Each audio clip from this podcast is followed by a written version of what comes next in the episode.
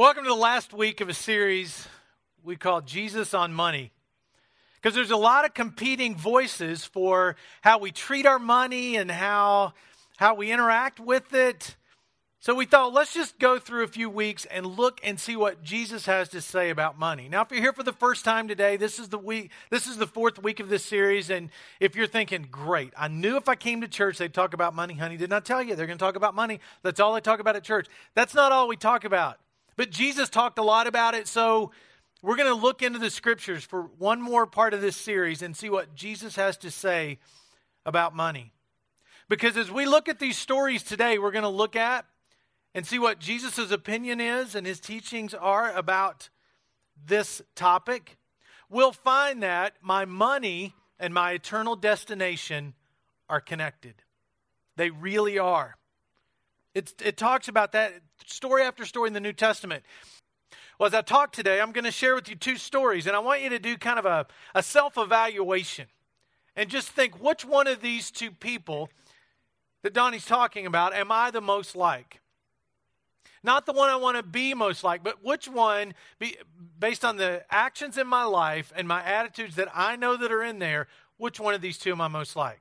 I'm going to tell stories, tell the story of two guys. The first guy is a guy named Zacchaeus. Now, if you grew up going to Sunday school, the only thing you know about Zacchaeus is he was a wee little man, right? He was a little short guy. That's all you know. There's a song about Zacchaeus being this wee little man. If you didn't go to Sunday school growing up, just ignore that part. But uh, Zacchaeus was short. The Bible says he was a short guy. But there's a lot more to Zacchaeus' character than just him being of short stature. Zacchaeus was a publican, he was a tax collector. He, he, he was not only a a tax collector. He was a Jewish tax collector that worked for the Roman government, which made him even more hated. He would have had lots and lots of money. He would have had money in every pocket. He would have been taking deals under the table from his own people against their against the government that they were having to live under. So he would not have had any friends. But Zacchaeus, as we'll find out, had a change of heart pretty quickly. Then there's the other person that Jesus has a conversation with about money, and he doesn't really have a name. He's just the rich young man or the rich young ruler, and we can just name him, you know, Jimmy, Bob, whatever. We can just call him something. But he had a Bob, is that what you want to call him? Okay, Bob. He's going to be Bob. And Bob came up to Jesus and he wanted to know, you know, what hey, what how do I get into this whole heaven thing? But here's the kind of person this rich young ruler was. This rich young ruler would have been a churchgoer. This rich young ruler would have read the scriptures and he would have been a person who obeyed God's law. This rich young ruler would have had a prayer life. He would have gone to church. If people saw him, they would have said, That guy is holy because of the external things he was doing. So here's two guys getting ready to have a conversation with Jesus. And the only thing they have in common right now is they're rich. So Jesus is going to converse with these two rich people in two different instances in Scripture. Now, remember, before you start thinking, well, great, he's not talking about me because I'm not rich. If I said who's not rich, many people in here, most, probably all, we would raise our hand because rich is always defined as double what you have, right? If you had double, you wouldn't be rich anymore, right? If I had more, then I, I mean, you would be rich. You wouldn't be poor anymore. But rich can be defined as having more than you need. If we went to other countries in the world and we said, Are those people rich? They would say, Well, do they have a roof over their head? Yes. Well, do they have enough food to eat? Oh, enough food. They got more than enough food. Do they have transportation? Yes. Then they are rich. In fact, if you make more than $27,000 a year, you are among the top 4% of the world's wealthy. If you make more than $75,000 a year, then you're in the top 1% of the world's wealth. So, everybody in this room, except maybe some teenagers, unless you got a really good allowance, is rich. We all have more than we need. If you don't have enough food and you don't have a place to sleep, come and talk to me and you will tonight. That'll happen. So I think we're all in the category of rich because we all have more than we need. So this rich guy, let's look at him first. He comes up to Jesus and here's how he approaches Jesus. He says, Good teacher, what must I do to inherit eternal life? Why do you call me good? Jesus answered. No one is good except God alone. Now, Jewish rabbis did not allow followers to call them good. If you went up to a Jewish rabbi and you said, Oh, you're good, he would say, No, no, no. I'm not good. Only God in heaven is good. So Jesus, being a Jewish rabbi, would have said the same thing the other Jewish rabbis would have said. No, no, no, no. I, I'm not good. There's only one good, God in heaven. That's what any rabbi would have told him when he came up to him. So that's the way he approached Jesus. Now, here's how Zacchaeus gets in Jesus' presence. In Luke 19, beginning at verse 1, it says, Jesus entered Jericho and was passing through. A man was there by the name of Zacchaeus. He was a chief tax collector and he was wealthy. He wanted to see who Jesus was, but being a short man, he could not because of the crowd. So he ran ahead, climbed a sycamore fig tree to see him, since Jesus was coming that way. So this wee little man, Zacchaeus, wanted to see Jesus, so he thought, well, the only way I'm going to do it, because nobody likes me, they're not going to let me get in front. I mean, he could say, hey, short guy coming through, let me get in the front. But nobody liked him. He was hated because he's a tax collector. So he has to go down the road, get up in a tree, and hope that Jesus comes his way so he can hear Jesus. So do you see the two different approaches? See, they both approach Jesus, but they just did it differently. One approaches Jesus with this confidence, like, hey, I'm successful, I'm smart, I have money, so what do I need to do? Because I'm an achiever. And achievers need to know what do I have to do, and I'll do it so then I can go to heaven. That's the way he approached Jesus. Then Zacchaeus approaches by saying, Wow, if I can just get in a tree, if I can just get up, so maybe I'll hear Jesus and maybe he'll say something that's good and maybe it'll change my life. Two very different approaches. The way I approach Jesus determines the way I respond to him, as we'll see as we look at how these two guys respond to him. That's true in all parts of life. Ladies, if you want your husbands to wash the dishes, right? I mean, if, if, you, if you want them to want to wash the dishes, there's a way you approach that, right? You, got, ladies, you can make guys want to wash dishes. Guys, can you believe that, that you'd want to wash dishes? I mean, most guys say, why would I want to wash the dishes? I don't get it. But ladies, you know how to approach. If you just say, go in there, you lazy bum, stop watching football and wash the dishes, how many dishes would probably be broken? In the process of washing them. So it's just the way you approach it. And guys, when we want our wives to do something, there's a way that you approach it. It's delicately, right? Very delicately. And you calculate your words and you watch. You don't just blurt stuff out. And you get about anything you want if you do if you just approach it right. See, it's all in the approach. And these guys are coming up, they're approaching Jesus two different ways. One of them's like a wild eyed child, just saying, if I could just hear him, if I could just get around him. And the other one's like, hey, Jesus, uh, hey, I'm, I'm good at what I do. Just uh, let me know what I need to do, and I'll see you in heaven. I mean, that's kind of his approach. Just, hey, God tell me the rules, I'll do them, and I'll see you in heaven. And here's what the rich young ruler, Bob, heard. He heard Jesus say, You know the commandments do not murder, do not commit adultery. Now, this guy's starting to feel good, like, yeah, buddy. Do not steal. Do not give false testimony. Do not defraud. Honor your father and mother. Teacher, he declared, all these I have kept since I was a boy. He didn't know what Jesus was going to say, so he's thinking, I'm in. I'm in. Jesus looked at him and loved him. One thing you lack, he said. Go sell everything you have and give to the poor, and you will have treasure in heaven. Then come follow me.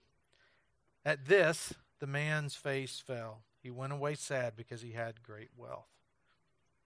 So you see, the guy is hearing Jesus say, Do this, do this, do this. And he's like, Doing it, doing it. I'm great. I know. Yep, that's right. Uh huh. You love me. Come on, bring it on, Jesus. What do I need to do? And he's all happy. And you can just see his, he's welling up with pride. And Jesus said, Well, go sell everything you have. And he's like, Oh, Oh, yeah. I mean, whoever when when Luke wrote this down, whoever or when Mark wrote this down, he's he's he's writing down this guy all of a sudden looked sad because he knew he giving up my money. Come on, Jesus. I worked hard for this. So he walks away sad. He approached Jesus one way, he left another way. Listen what happens with Zacchaeus. When Jesus reached the spot, this is where Zacchaeus is up in this tree, he looked up at him and he said, Zacchaeus, come down immediately. I must stay at your house today. So he came down at once and welcomed him gladly. All the people saw this and began to mutter, He is gone to be the guest of a sinner. But Zacchaeus stood up and said to the Lord, Look, Lord, here and now I give half of my possessions to the poor, and if I've cheated anybody out of anything, I will pay back four times the amount. Now, two rich men, they had that in common. Another thing they had in common, they were both far from God. One of them knew it, and one of them didn't. Zacchaeus knew, hey, I'm a long way from God. The rich young ruler comes saying, What do I need to do? Because I'm not messed up. I do everything right. Everything's great in my life. Leaves sad and disappointed because he thought he was okay. He was just needing salvation as, a, as another notch, as another thing to possess. And he walks away sad. If I never see myself as lost, I can never be saved. And the rich young ruler never saw himself as lost. I can remember in my life, in my early 20s in college, laying in my bed, realizing I am lost. I lived by these train tracks, the only apartment I could afford. And when these trains would slap together, it would shake the ground. I'd be like, oh my gosh. It's it's time and I know where I'm headed. It's like smoking section for me, I'm sure of it. And and I realized I was separated from God. And I knew that there were some things in my life that had to go if I was going to follow God. And that's where these two guys are. They've reached the realization something in life has to go if I'm going to inherit the kingdom of heaven, if I'm going to spend eternity with God, if I'm going to follow God. And in, in the rich young ruler's case, he was holding so tightly to his money that when Jesus reached out his hand and said, Come on, follow me, he's like, well, I don't have another hand. I, I, can't let go of this. And there's Jesus, and I, what do I do with that? I can't let it go. And he's just holding on to it so tightly. And you may not be able to relate to holding on to money so tightly that you can't let go, but you're probably holding on to something. Everybody's holding on to something at some point in their life, and Jesus says, Let that go if you want to follow me. You may, you may have been Zacchaeus and said, Hey, I'll give it all away. I don't care. It's just money. I'll make more of it. No big deal. That's some people's attitude towards money. So that might be an easy thing for you to let go of. But for the rich young ruler, he couldn't. He wanted to hang on to his money. For each of us, it's probably something different. Maybe it's a relationship that you just can't let go of. It's a, it's a, a hurt or a pain or a, or a habit or something that you're just not willing to let go of and you hold it dear. And when Jesus says, let that go, you say, well, my hands are full. Jesus, I can't. I can't. I got to hold on to this. That's what this rich young man was doing. And at the same time, Zacchaeus experiences this conversion that causes him to say, half of everything I own, I'm giving to the poor. You're thinking, well, he's rich. I know a lot of rich people give away half and they never miss it. Then he says, I'll pay back four times the amount if I cheated anybody that probably broke him. So he gives away half, he, right in front of Jesus. I'm giving away half, and then I'm going to pay back. And you know, people in the crowd are like, "Hey, can I? Where can? Where's the line to get four times what you cheated me out of?" Can you imagine the bookkeeping nightmare? And the, the crooks that are trying to say, "Yeah, you cheated me. Yeah, yeah."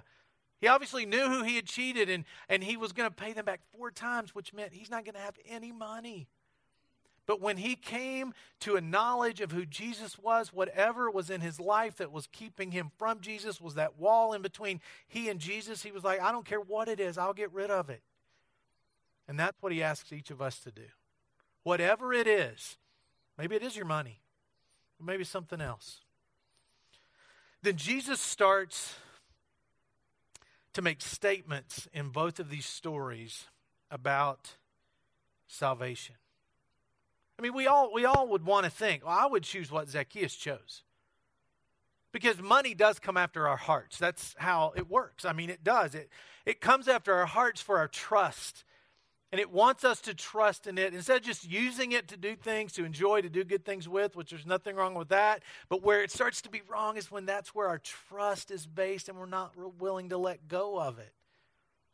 And then Jesus starts to tie this idea of our wealth and our possessions to our salvation. Listen what he says. To Zacchaeus, he says, Today salvation has come to this house, because this man too is a son of Abraham.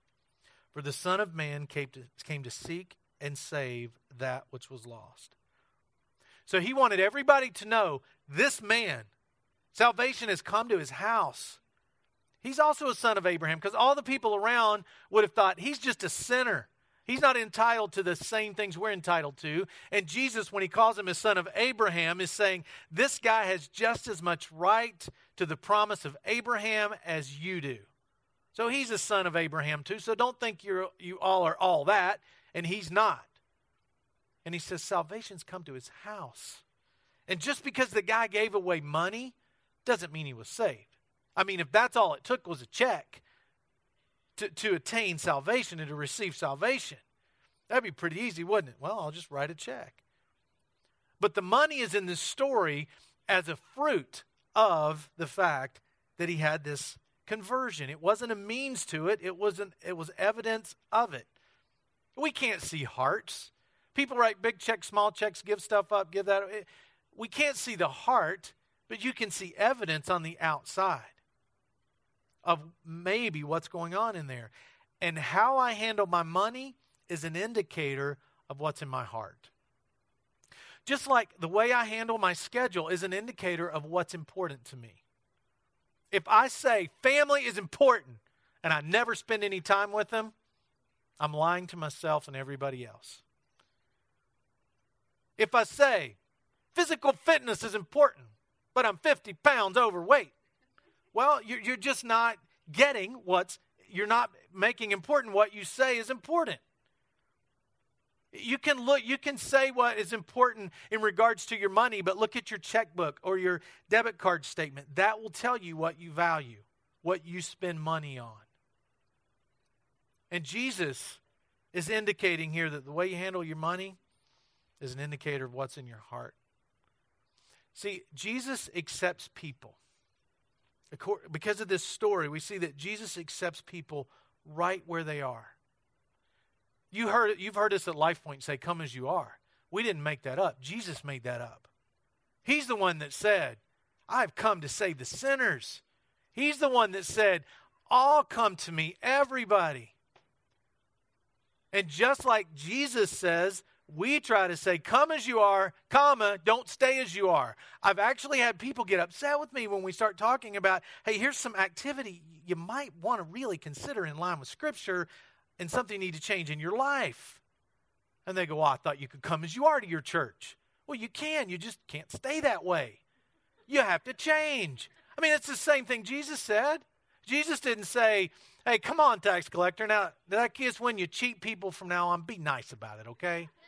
He didn't say that. He said, hey, I'll take anybody, wherever, and we will too. Anybody, doesn't matter your lifestyle, doesn't matter your beliefs. You can truly come as you are, but just like when you come to know Jesus, there's things in your life you have to change. He takes you right where you are, and He loves you way too much to let you stay there.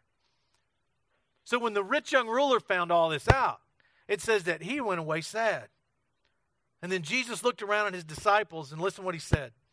How hard it is for the rich to enter the kingdom of God. The disciples were amazed at his words. But Jesus said again, Children, how hard it is to enter the kingdom of God. It's easier for a camel to go through the eye of a needle than for a rich man to enter the kingdom of God. Now, Jesus just said some very challenging things. He's saying it's hard for rich people to go to heaven, revealing his belief that he believes that rich people are somehow at a disadvantage when it comes to salvation. When it comes to knowing about Jesus Christ and sharing that relationship with him, Jesus would say the rich are at a disadvantage. And so would other biblical writers. As, as they carried that belief of Jesus on to into their lives and they began to write down scripture inspired by the Holy Spirit, they would write things like you read in James chapter 1, where James says, The one who is rich should take pride in his low position, because he will pass away like a wild flower. Now, why would he say that? Why would Jesus believe that? And then why would other biblical writers say and express the belief that the rich are somehow handicapped when it comes to salvation. Now, remember who is rich. I think partly because if you try to explain the kingdom of heaven to a person who is rich and has everything on earth, it's kind of hard to understand. Anybody ever watch MTV Cribs? I've caught it a few times. I don't know if it's still on or not. That's pretty cool, right? Who's an artist? Who's like an upcoming, uh, famous artist, got lots of money? Name somebody. I said P. Diddy, but that's, that's too old. Give me somebody else. Bon Jovi. Everybody's showing their age. Okay. Usher. Usher's good. All right. Usher. Usher has this house, I'm sure that's just outlandish and big and huge. Jay Leno was on there once. Jay Leno's got a garage that holds like 50 cars and he's got a car in every bay and millions of dollars worth of cars and and it just outlines rich person after rich person and their crib you know their house their place where they're having people over and it goes and shows all of these conveniences that they've purchased on earth. Now how could you sit down with usher and say let me tell you about heaven. Heaven's a place where the bible says streets are paved with gold. I got gold in my bathtub. My bathtub's made out of gold you'll never want for anything. And he'd be like, hey, check it out. Look at my garage. Look at my TV. Look at my home theater. Look at it. It seats 150 people. It's got an indoor swimming pool off the back. What do you mean, heaven? This is heaven, man. So when you're trying to tell somebody like that, there's a better place, no wonder Jesus says it's hard for rich people to get this whole heaven thing because they've got everything they need here on earth. So, in that sense, Yes, it's really hard to explain to someone who has everything that they can have everything. It just doesn't quite work. On the other hand, if you tell somebody that doesn't have enough food to eat, and they don't have a place to sleep, and they don't have the right kind of medication to keep them well, and you start talking to them about this other place, eternity, heaven, streets paved with gold, they're like, You mean food, all I want? Yeah, really? Tell me about it. You mean shelter? Yeah, Tell me more about heaven. Do you see how one would be a captive audience and one would go, ah, I already got everything. Oh, and by the way, Usher, the way you get everything, you've got to give all that up. Oh, then I ain't going. so no wonder Jesus says it's really hard for rich people to wrap their minds and hearts around this thing called heaven. Then Jesus says something that have caused theologians to debate and insert, insert meaning. Maybe it's not there, but here, here's the big debate about this one, this one line when Jesus said, It's easier for a camel to go through the eye of a needle than a rich person to enter heaven. Now that sounds kind of silly, Jesus, right? I mean, the camel can't go through the eye of a needle. So what are you saying? They can't rich people can't ever go to heaven? It's Jesus just using this huge exaggeration to make a point.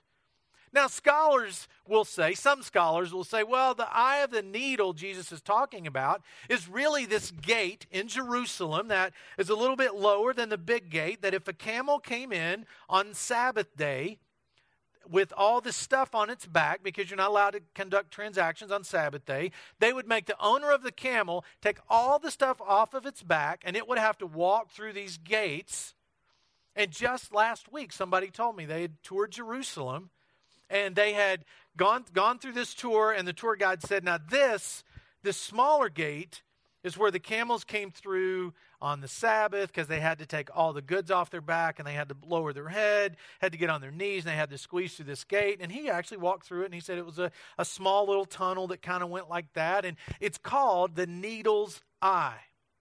And whether the story Jesus told was talking about that or whether the story the tour guide told my friend came from the story Jesus told, that's not really relevant. But what Jesus was trying to communicate is that it's very difficult for people who are not willing to give up things that they're holding onto to go to heaven. In this case, he's talking about a rich man. He's talking about somebody with money. Someone else's case, he may say something else. He may say, Get rid of your anger. Get rid of your addictions. Get rid of that relationship. Get rid of your money, whatever. Just get rid of it. Stop holding on to it so tightly and let it go. So, whether Jesus was talking about literally eye of a needle to show the impossibility of it ever happening, or whether he was talking about this gate, the result is that without God, as Jesus is going to say, nothing is possible anyway. This story shows, both of these stories show that when I'm asked to give up something in which I place my trust, my allegiance becomes clear. So both of them gave something up. Both, both of them had the opportunity to give something up. Zacchaeus, his allegiance became clear. It's to Christ and Christ alone. The rich young ruler, his allegiance was clearly to his money. Are we really talking about money? I mean, Jesus does talk about money a lot. All the little parables that he told, 66% of them had to do with money and possessions. The reason is because that's the place where we tend so much to place our trust. So, really, all these things about money have to do with trust. Where are you placing your trust? In the Old Testament, in the book of Proverbs, chapter 3, verse 5, King Solomon wrote, Trust in the Lord with all your heart and lean not on your own understanding. In all your ways acknowledge him, and he will make your paths straight. He's talking about trust. But immediately after that, Solomon starts to talk about money. Give of your first fruits, he says. And if you do, your barns will be filled to overflowing.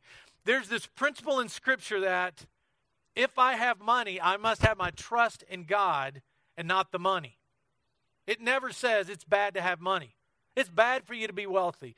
It never says it's bad for you to make money, ever. But what it's bad to do is to place so much trust in the money that you're not willing to give it up to make a difference in the world, and you're not willing to let it go when it becomes an obstacle between you and having a relationship with Christ. So, as you've listened to these stories, which one are you? Are you the, the, the, the guy Zacchaeus who, with a childlike faith, runs into the teachings of Jesus and says, I will give up half of everything that I own? Not only will I do that, I will pay back four times anybody I've cheated. See, money wasn't the object of his trust there. Is that you? We all like to think, well, yeah, I'm Zacchaeus, of course. We all want to think that. But are we more like the guy who Jesus said, Give up your stuff? And he said, No, Jesus, I can't do it. There's so much trust in these things that I've accumulated on earth, I can't get rid of it. So if you're Zacchaeus and you're ready to do that, awesome. Come talk to me today. Just get, to give up, whether it's money or anything else in your life, you're ready to give up. You're going to have a chance to do that at the end of this service. If you're the rich young ruler who refuses to let go of the thing that's standing between you and God, you're going to leave his presence sad 100% of the time until you're ready to do that. You're going to live with this feeling inside like something's not quite right, and you'll never have the enjoyment. If it is money for you, you'll never enjoy your money as much as you'll enjoy it when you start to release it all to God. No matter how much you have, you'll enjoy it a lot more when you see it all as His and giving it up. Notice Jesus didn't tell the guy, give away all of your money to the poor. He said, give to the poor. It wasn't like Jesus was saying, be destitute. And He doesn't call everybody to, to just give away all their money, but He calls everybody to give away that which they hold on to that keeps them from fully following Christ. When Jesus brought eternity and money together, it confused the disciples. It says they were even more amazed and said to each other, well, then who can be saved? If rich people can't be saved, they're supposed to be the good guys in that culture.